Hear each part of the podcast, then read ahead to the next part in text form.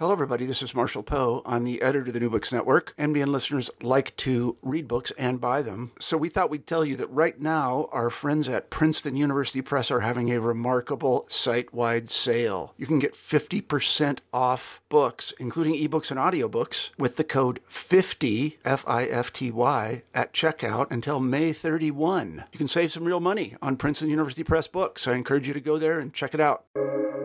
Welcome to the New Books Network. Hello, and welcome to the New Books Network Jewish Studies channel. I'm your host, Drora Arussy, Executive Director of Unity Through Diversity Institute, where we explore the future of our heritage. Please see our activities through unitytdiversity.com. That's unity, the letter T, diversity.com.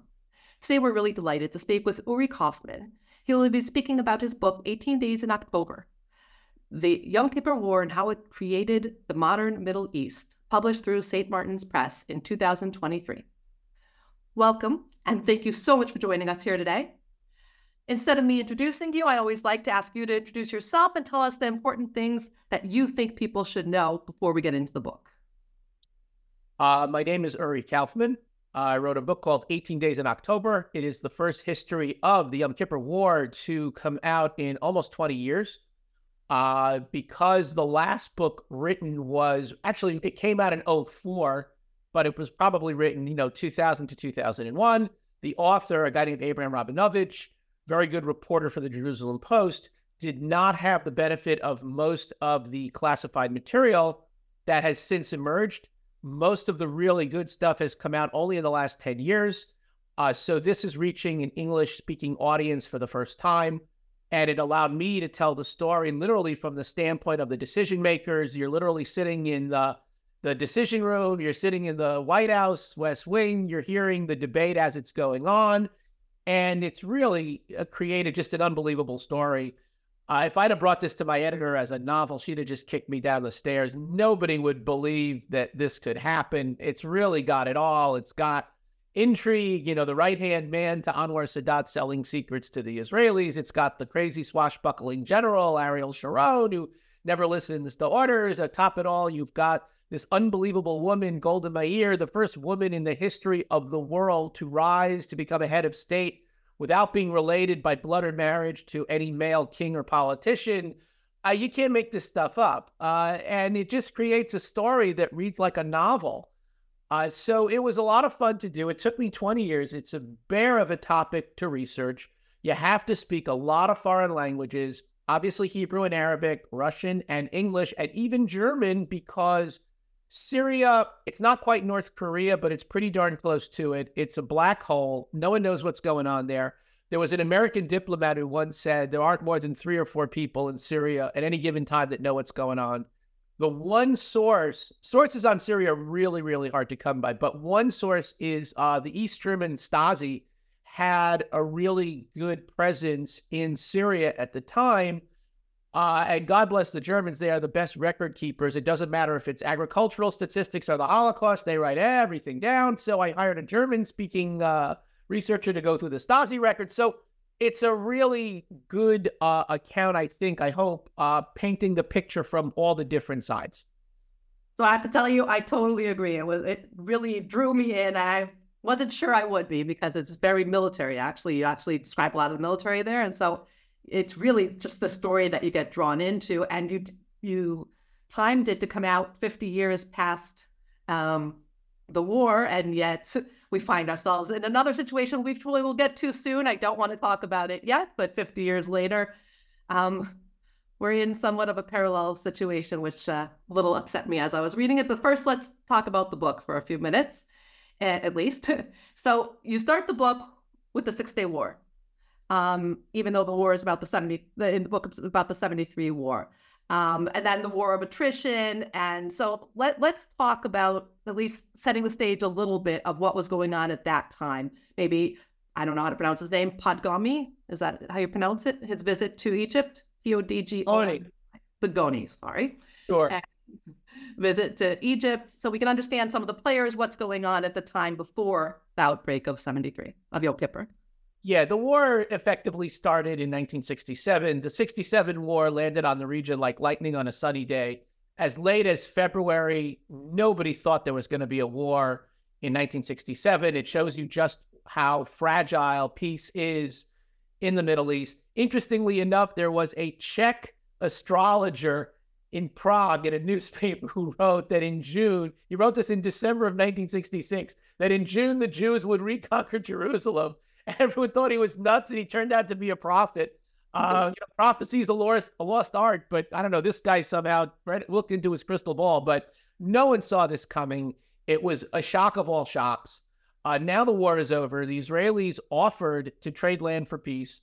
A coalition government, a national unity government, which had 108 out of 120 seats in the Knesset, an all time record, never to be matched, I'm sure, voted unanimously, including Menachem Begin, to trade the entire Sinai Peninsula and the entire Golan Heights in return for a peace treaty. They were a little more coy with respect to Jerusalem and Judea Samaria, but they offered that. The uh, Arabs responded with the infamous three no's no negotiation, no recognition, no peace. I want to uh, interrupt for one moment. You said even Menachem Begin because of his political views, you wouldn't expect it. Absolutely. Menachem Begin was viewed as this warmongering lunatic. He had written an infamous piece going back, like in the 1950s, saying one day we're going to conquer Jordan. Also, um, you know, usually I have to say, words matter.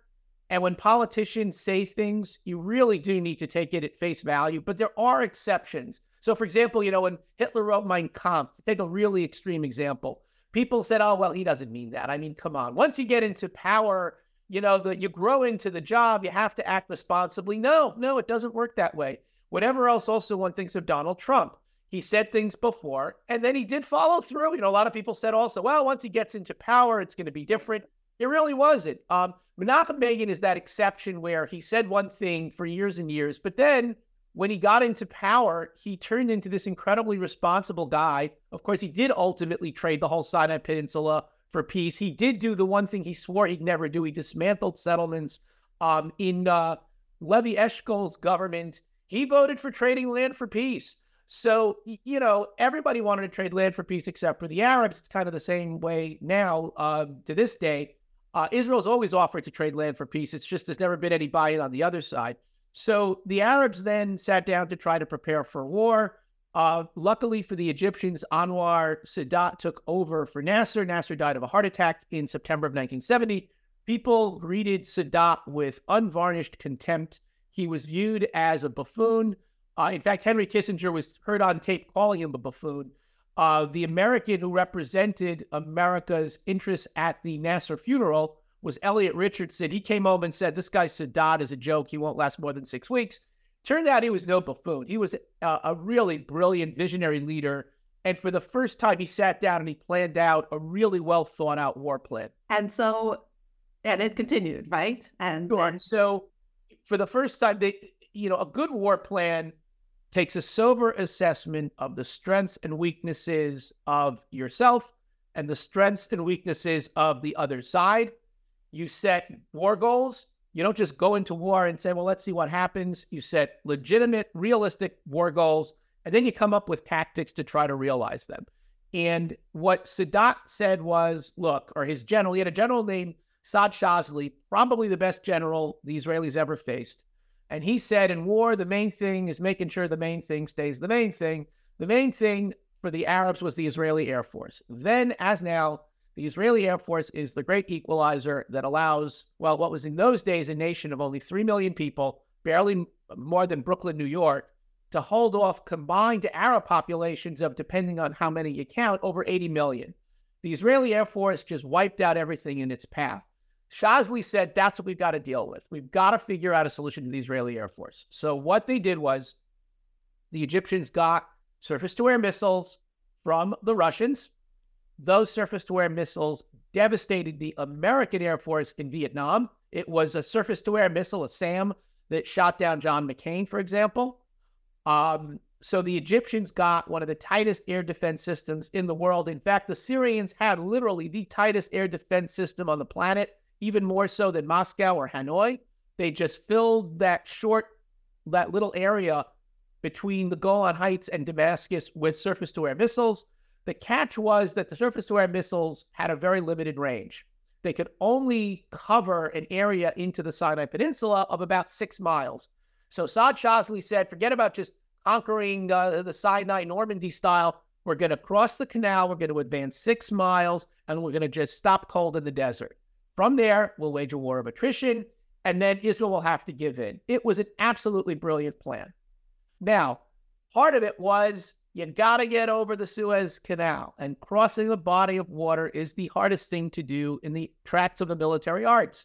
In World War II, the Soviet Union gave out a quarter of their highest award. It's called Hero of the Soviet Union. A quarter of those medals went just for the battle to cross the Dnieper River, what we know today is the Dnipro, in Ukraine. Uh, and think about it. You got to paddle across. The men can only go with the weapons they can carry. So small weapons. The guys on the other side are going to have tanks and artillery and planes, but all they have are things they can carry. Uh, it's very, very difficult to do. You got to lay a bridge. You got to lay that bridge while they're shooting at you.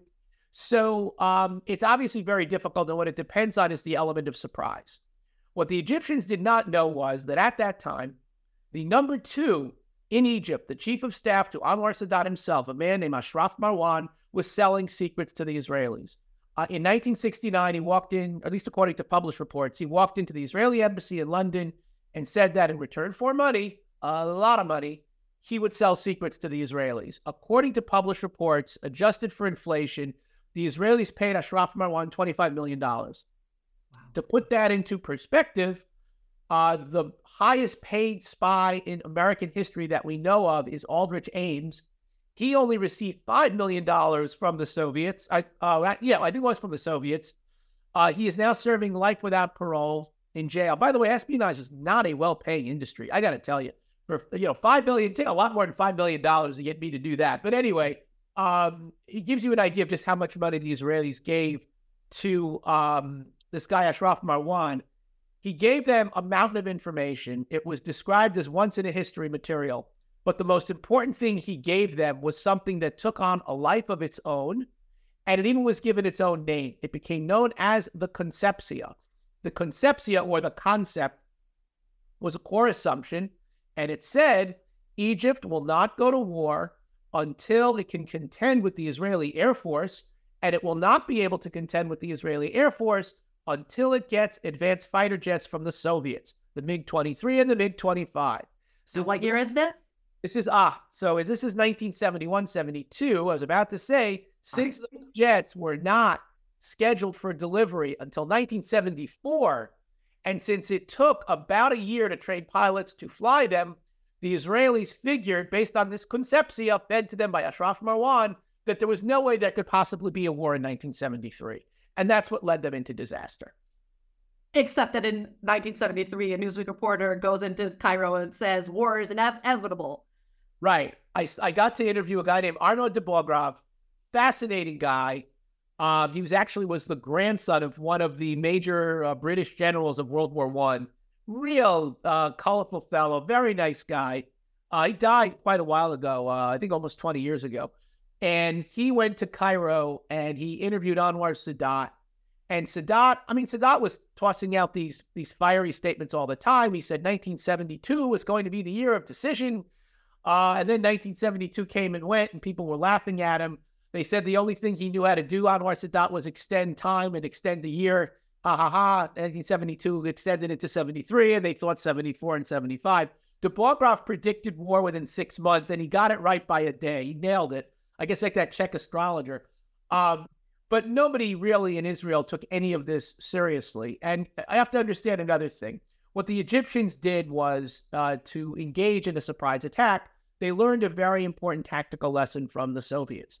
The Soviets pioneered this method of going right to the border, and holding military exercises, and then sending the troops home, demobilizing, and then going back to the border, having exercises and doing it again, and then sending them home. You do it again and again and again. And then in 1968, they said, okay, attack.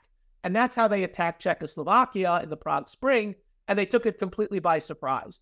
And Western intelligence agencies said, look, it's impossible to predict this because only a handful of people at the very top in the Soviet Union knew what the intentions were. And, uh, you know, the men in the field had no idea. And once the capability is there, it's just a question of making the decision to go into war. And Egypt did the same thing. They sent their army right up to the Suez Canal they had military exercises and then they demobilized. And they did it again and again and again. They did it 22 times between January 1, 1973 and October 1, 1973. On the 23rd time, they said, okay, now attack. And of the 8,000 POWs, the Egyptian POWs that Israel captured in the war, only one knew about the attack on October the 3rd, and practically everybody only found out about it on the morning of the actual attack. So between the two, um, they figured it out. Now, Ashraf Marwan did ultimately warn the Israelis, but he didn't warn them until the night before. He only gave them about 10 or 11 hours of warning. Now, 10 or 11 hours of warning in the world of espionage is incredible. America didn't know about Pearl Harbor till the first bombs landed. Germany didn't know about Normandy till the first bombs landed.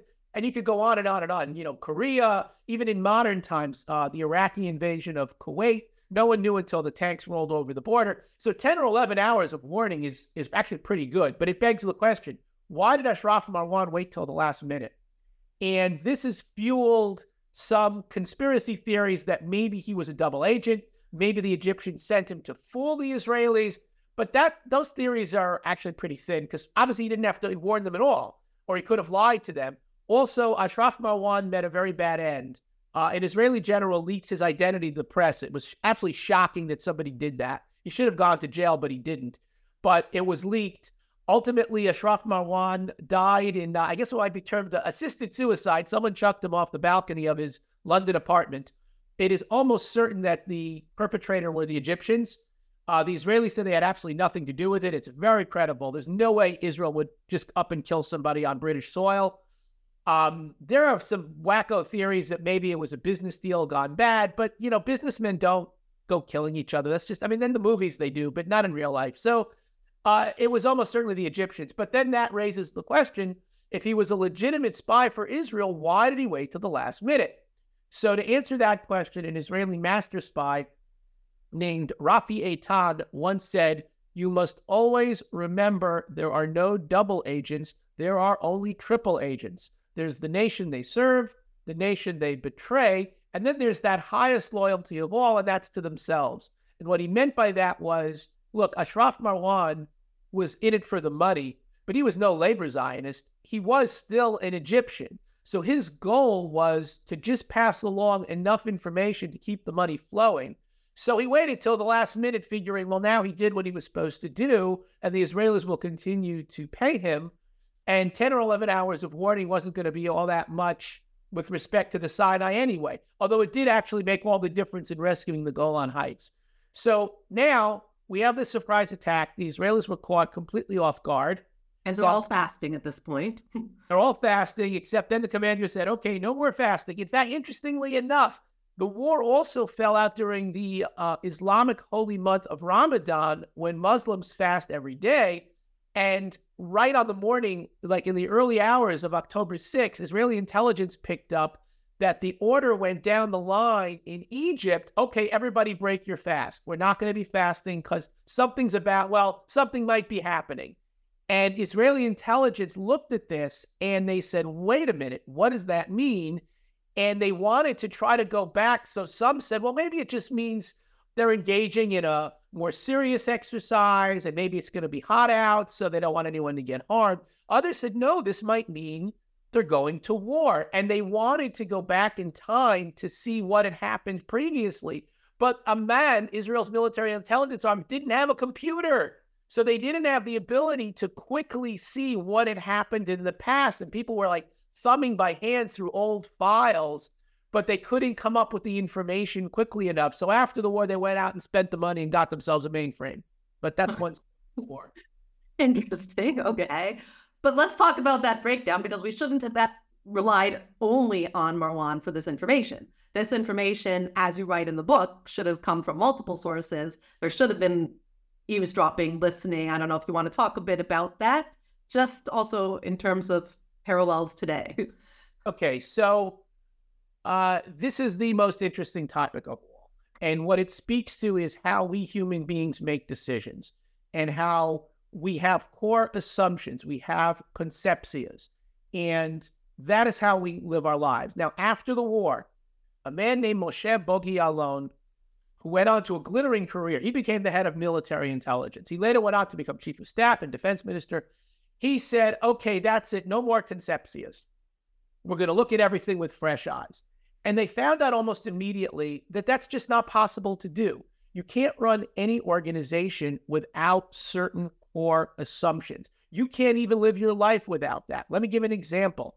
You come to the corner, you want to cross the street.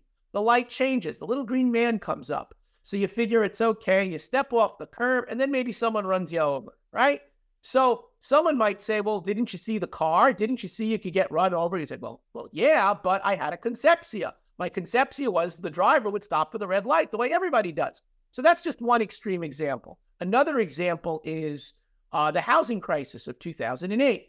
How did that happen? It happened because there were concepcias. There were certain core assumptions in the housing market of the United States. And I don't want to go into the weeds as to what it was, but there were certain core assumptions that had always been true. And then in 2008, they were not.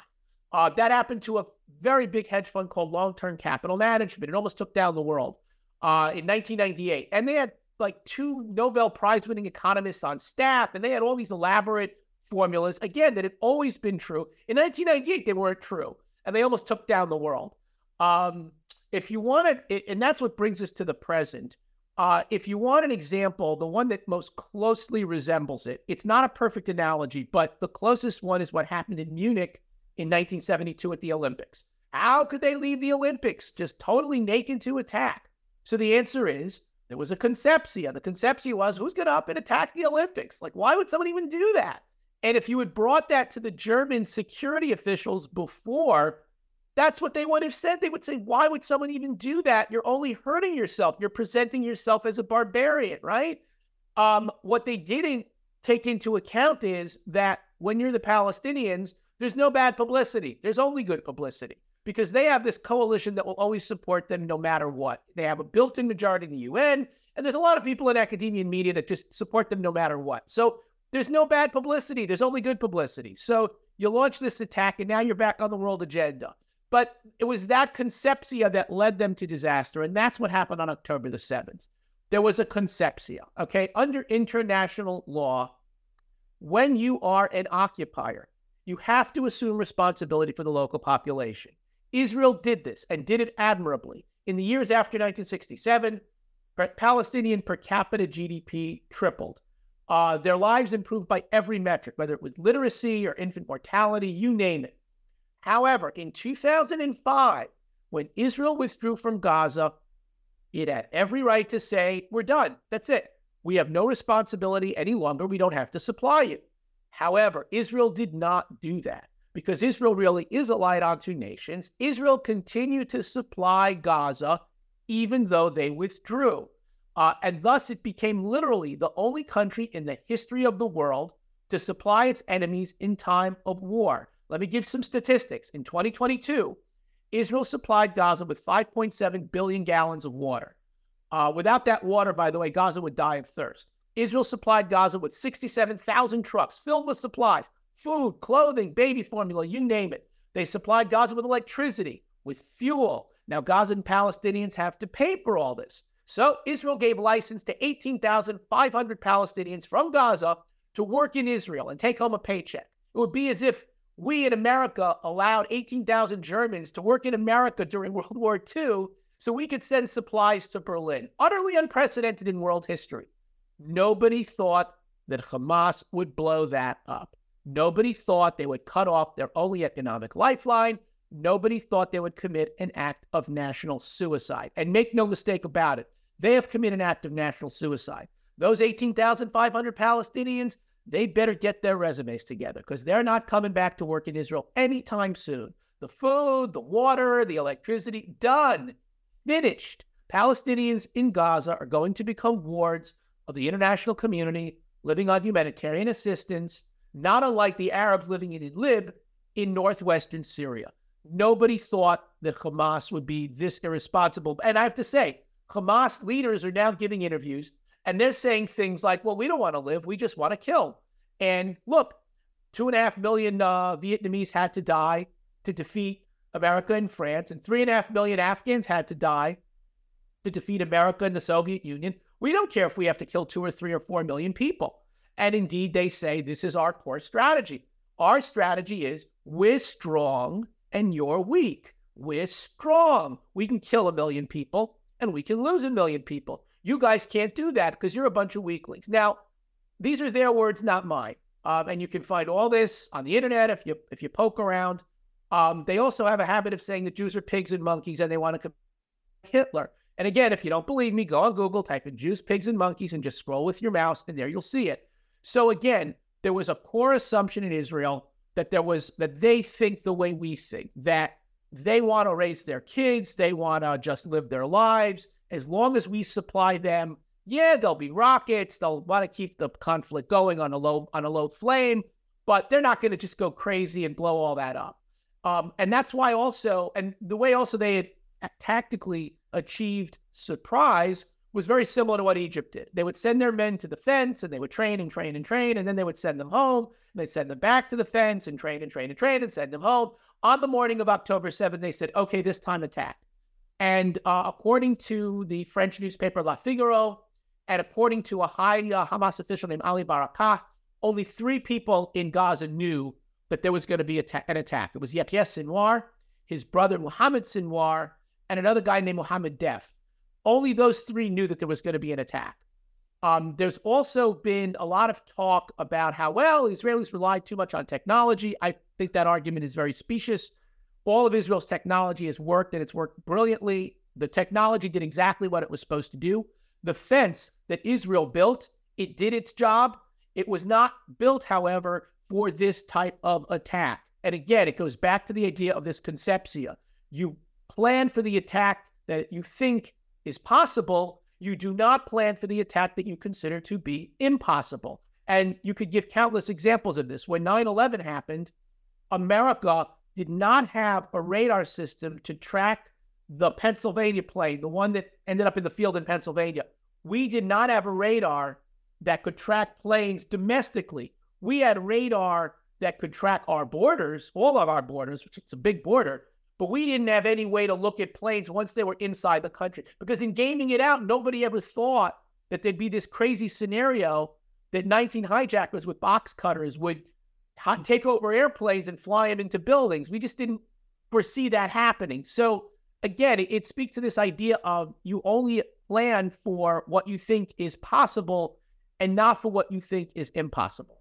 Which goes to us taking off our shoes at this point in the airport, right? Because one guy uh, had uh, matches in his shoes. So it's very much the same. Let's go back though. Again, we're going to go into these parallels because there are sure. so many parallels and it's scary. But um, let's try to get some of the care, the players rather that also very much relate to both incidents from 50 years ago and from today.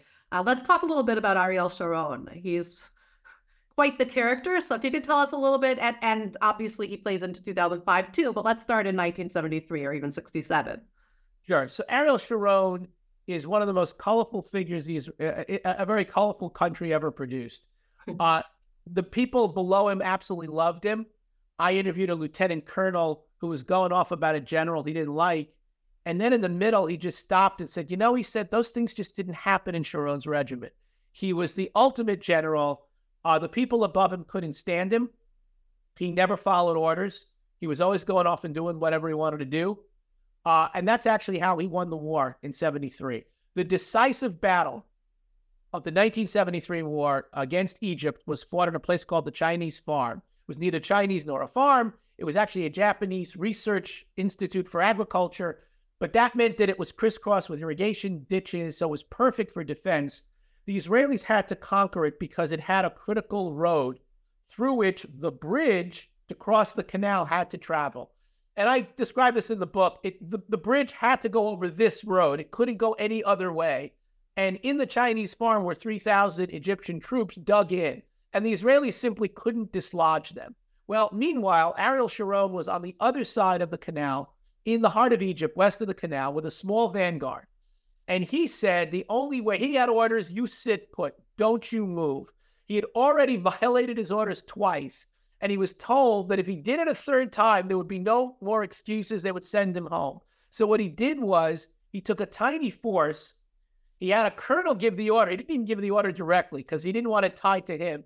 And the orders were move north on the west bank of the Suez Canal. And as he put it, look for artillery spotters. So they went a mile, didn't see any. They said, keep going. Okay, two miles, no artillery spotters. Keep going. They kept going four miles, well beyond where any artillery spotter could possibly see the Israelis. So they knew something was afoot. They finally came to this village called Sarafayum and they got this weird order okay, shoot the place up, just go crazy. Now, there was a very small force, so but orders are orders. So they went crazy. They shot the place up. It turned out there were two Egyptian brigades there. So they were outnumbered better than four to one.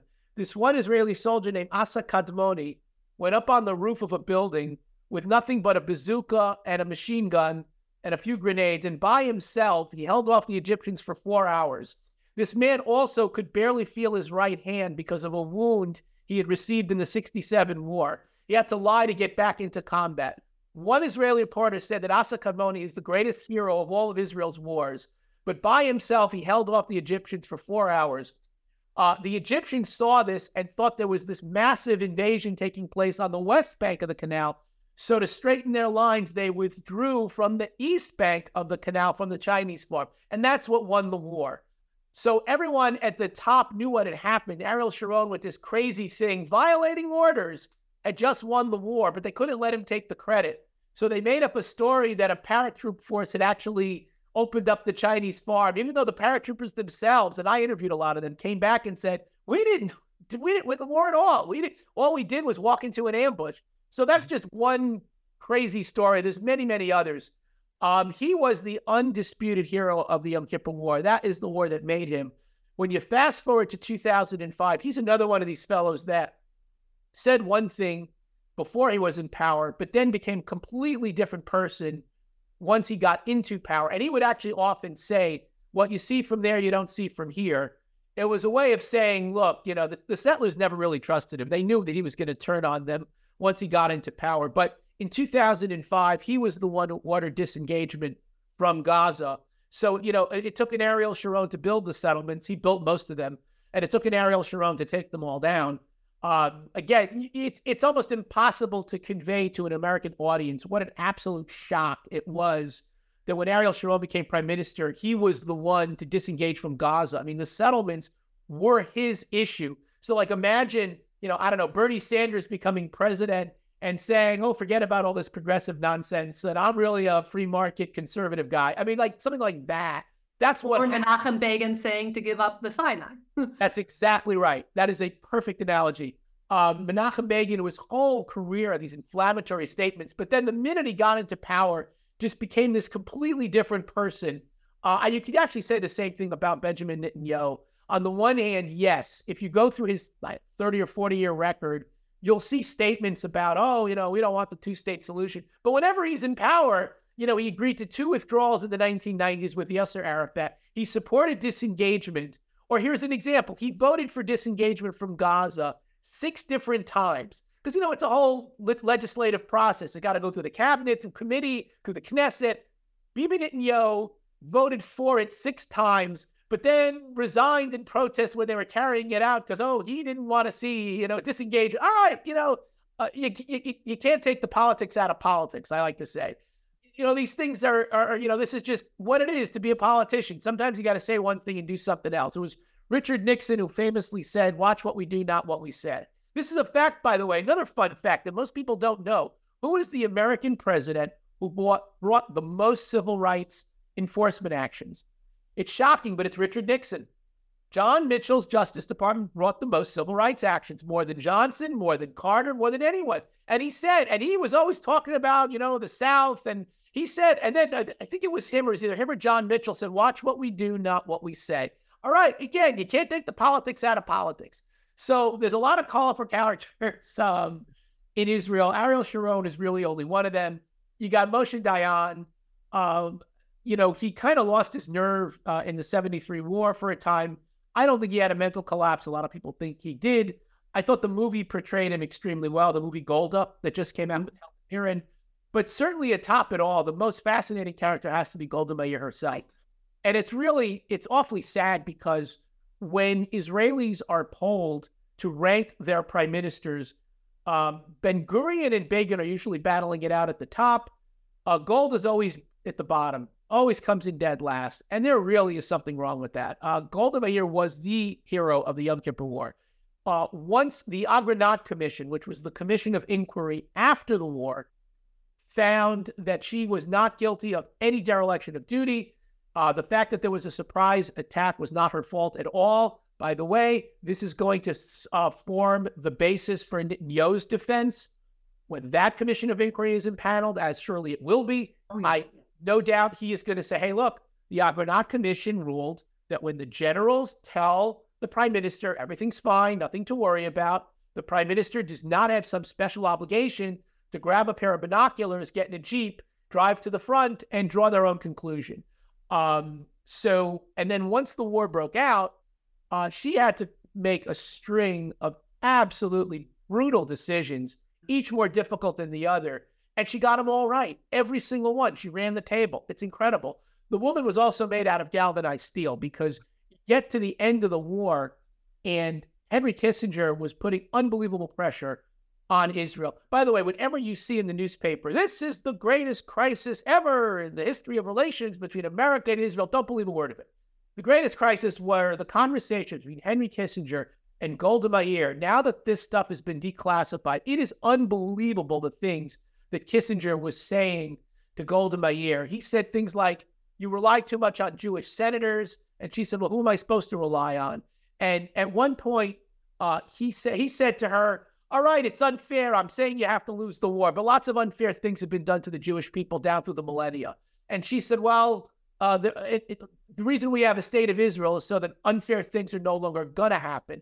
At one point, he actually said to her, uh, if if war breaks out, because what happened was the Israelis surrounded the Egyptian Third Army in defiance of a UN Security Council resolution and in defiance on the other side of the canal, just on the other side of the canal. So once Israel was starting to win, the entire international community mobilized to stop it. And Henry Kissinger flew to Moscow. And you got to understand, in the Cold War, ceasefire agreements typically took years to negotiate. Uh, this one took four hours. Um, the Arabs had an oil embargo. The shocking thing for me is that the Arabs imposed the embargo on October the 20th. Kissinger agreed to the ceasefire on October the 22nd. That was the moment when he held all the cards. From Moscow, he could have picked up the phone, called King Faisal in Saudi Arabia, and said, Hey, King, uh, you want me to rescue the Egyptian Third Army? Okay. I want you to rescue American motorists. Lift the embargo. He didn't do that. Uh, to me, that's common sense. I've asked every person I could why he didn't do that. I tried to interview Dr. Kissinger himself. I asked twice. He declined both times. And, you know, he there's no reason why he would speak to a guy like me. He doesn't know who I am. Uh, the closest I got, well, I got two of his former aides told me on background that he just made a really bad mistake. And the only person who would go on record was Martin Indyk, the former U.S. ambassador to Israel, who himself wrote a book called Master of the Game about Kissinger. Indyk uh, is a very, very nice guy, by the way. He didn't really have a good answer. He just said, well, in those days, they figured the companies could fend for themselves. I mean, that's kind of a way of saying he made a really bad mistake. But anyway, Kissinger wanted Israel to give in and pull back. After the ceasefire was passed, Israel had only stopped two of the roads supplying the Egyptian Third Army. There was a third road. And obviously, if the third road was open, the Egyptian Third Army could still be supplied. And now the Israelis would be deep in Egypt fighting from extended supply lines. Maybe they'd be the ones cut off. So Golda told her army, go ahead, keep going, defy the Security Council, defy the Americans, defy the Russians. We're winning the war. And they closed it off. It almost touched off World War III. America went to DEFCON 3. The Soviets threatened to intervene. Uh, and you have to understand that in uh, the Cold War, no one thought that World War II was the model, that one country just brazenly attacks the other. Everyone was afraid of a World War I scenario where some regional war would trigger all these treaty obligations, and before you know it, everybody would be at war. And in gaming this out, all the military planners said that it's not going to be the Balkans. This time it'll be the Middle East. And it kind of almost happened. And Golda Meir is sitting there, literally made out of galvanized steel, saying, I don't care. Go fight World War III. I'm not going to lose a war. And Kissinger at one point said, if you don't pull back, we're not going to supply you anymore. You'll be fighting them all by yourself. And she said, well, you go march over and tell the Egyptians we're not going to budge. And then the Egyptians gave in. And that's how Israel won the Yom Kippur War. And if you ask me, Golda Meir belongs in that pantheon of world's greatest leaders like Winston Churchill and Abe Lincoln, you know, for winning wars. Uh, because if Israel had not won the Yom Kippur War, there'd be no peace treaties.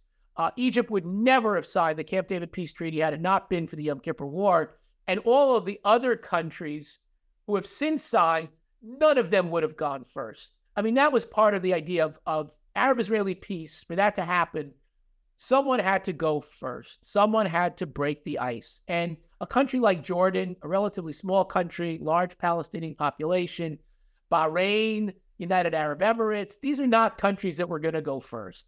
You had to have some country like Egypt go first. And again, Sadat would never have made peace had it not been for the fact that he lost the Yom Kippur War. Right. So I want to talk, we've been talking a lot about the South.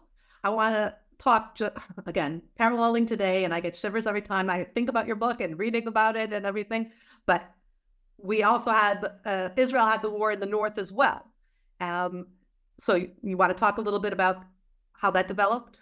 Sure. So in the north, that was the really scary scenario for the Israelis. In the south, the Sinai Peninsula, it's about 120 miles wide. There was a huge buffer between the Egyptians and Israel's, you know, centers of population. That was not the case in the north. In the north, um, you know, the uh, Golan Heights, I think, are only 27 miles wide at its widest and it's as narrow as like 12 miles wide. So it's it's nothing. It's only a little bit bigger than Westchester County if you're if you know New York. Uh, it's really not very large at all. And the Syrians had this absolutely huge army that they brought right up. They also brought the surface to air missiles right up to the line because that way it could cover the entire Golan Heights. And they launched the surprise attack um, it really was a scandal for Israel because the the it, the big listening post in Mount Hermon was almost completely undefended because the Israelis just didn't think the Syrians would attack it. Again, we go back to those the idea of the conceptia. The thinking was since Mount Hermon could not be supplied by road, there were no roads leading to it from Syria. The Israelis figured they had no intention of trying to take it. Uh, you couldn't. The only way to supply it was either by donkey which the Syrians attempted, or by helicopter. What the Israelis did was the minute they heard the helicopter rotors, they would just start shelling it. So the Syrians couldn't really supply it. The Israelis did eventually take it back, but at really bad cost. Um, the war almost tipped one way or the other on the Golan Heights. Uh, it was won because, again, Gol- uh, Golda made one of those gutsy decisions. She had one reserve division left over. And the debate was do you leave it to defend Jerusalem against a potential attack from Jordan, or do you send it up north? So Israel's military intelligence arm said there is no way Jordan is going to enter the war. But of course, they had just gotten the whole thing wrong. They had just said Egypt and Syria wouldn't go to war either. So do you rely on them, or do you send them up north to beat back the Syrians? Golda, the generals, by the way, were split right down the middle. Golda threw the dice. She sent them up north. And that was the force that pushed back the Syrians. And it literally was, in some cases, the difference of a tank or two either way. Uh, one of the most famous battles in Israeli history is known as a, a place called the, the Valley of Tears, where the Israelis literally ran out of ammunition, but they stood their ground anyway. There was one officer filled his pockets with grenades, um, and the Syrians gave in. And, you know, some of the great battles of history are decided because one side holds on one minute longer than the other. I mean, literally, just one minute longer. And uh, that's what happened on the Golan Heights, and that's why Israel won. Right. You had a great quote in there from Colonel Janusz Ben Gal uh, after the Battle of the Valley of Tears that the Syrian army and the Syrian nation are cruel by their nature. You must kill them, or they will kill you without mercy, or hang on for that one more minute. So that's, I do want to mention one more personality just because, again, it touched me, and this is my interview. So um, I want to mention Or David um, because he's the nephew of the iconic yeah. Holocaust hero Hana Senesh. And I have to add here that today I just heard this beautiful interview discussion between a little girl who was in one of the kibbutzim on October 7th and a Holocaust survivor um, who herself was age four to 10 in a closet. And just those parallels. And then here you have Or David uh, Senesh was the nephew of um, Hannah Senesh, who most people should know as a Holocaust uh, it is Israeli who went back to um, Hungary. And he wrote of his ca- captivity in Egypt that what he endured was not cold ideological torture like the Nazis administered, it was driven by pure hatred. So let's talk a little bit, about three minutes, about the fight for existence and obliteration and the psychologically what was going on there, if you could. Yeah, so there are a lot of these really sad stories. Uh, the Israeli POWs were all tortured. Uh, they all came back. Uh, some of them uh, missing toenails. Um, there was a guy named Amnon Sharon who was captured by the Syrians. The Egyptians were extremely cruel. The Syrians were unbelievably cruel. There was an Israeli pilot named Avi Lanir uh, who was beaten to death because he wouldn't give over secrets. Uh, one of Israel's truly great heroes. His son went on to become one of Israel's internet uh, multimillionaires. Um, I forget his first name, uh, but yeah, uh, it, these are all just they're just tragically sad stories. And you know, there was a story in the press recently that when he was still alive, there was a Polish president named Lech Kaczynski. He's one of those twin brothers, and he died in a plane crash. But years ago, 20 some odd years ago, he traveled from Poland first to Beirut, then to London, and he met with Arab leaders. And then he went to Israel. And he met with an Israeli official named Michal Kleiner. And he said, You know, I got to tell you, I'm Polish. I know what anti Semitism is, but I got to tell you, you have no idea how much these guys hate you. He said, It is anti Semitism on steroids. I mean, I've never seen anything like it. And it's both scary and unsettling. And just the way that Palestinians talk today, it can only send chills. You know, you have this unbelievable butchery on October the 7th and I have not watched the film. They put together this graphic film. I've seen it. I have. You actually saw it? Yeah. Okay, I haven't seen it, but I've heard, and you'll correct me if I'm wrong. That they're throwing live babies into ovens and turning them on and burning them. And not in the ovens, but there were plenty of other disgusting things. Okay, I mean things that are almost uh, just unspeakable. The Nazis at least had the good sense to try to cover it up. These guys are posting it on social media. And you know the most reliable pollster, and uh, and and with a huge caveat, polling in the Palestinian community is very is a very dicey piece of business because you're going to be afraid to say things. And okay, fine, but putting that aside, the most reliable pollster is thought to be a guy named Khalil Shikaki, who, by the way, his brother Fathi Shikaki was the head of Islamic Jihad and was assassinated by the Israelis in Malta in 1995. But Khalil Shikaki is a pollster. He said that 82% of West Bank Palestinians supported what happened on October the 7th. 82%, and the other 18% were largely on the fence. It wasn't like 18, 18% opposed. It was like you got to get down to low single digits before you, like maybe 4% or something like that, that actually opposed it. And, you know, you couldn't get 82% of Americans to agree that the world is round instead of flat. I mean, but the idea that there's this broad consensus that genocide is just the way to go and, you know, historically, the Palestinians have rejected every compromise proposed since 1922.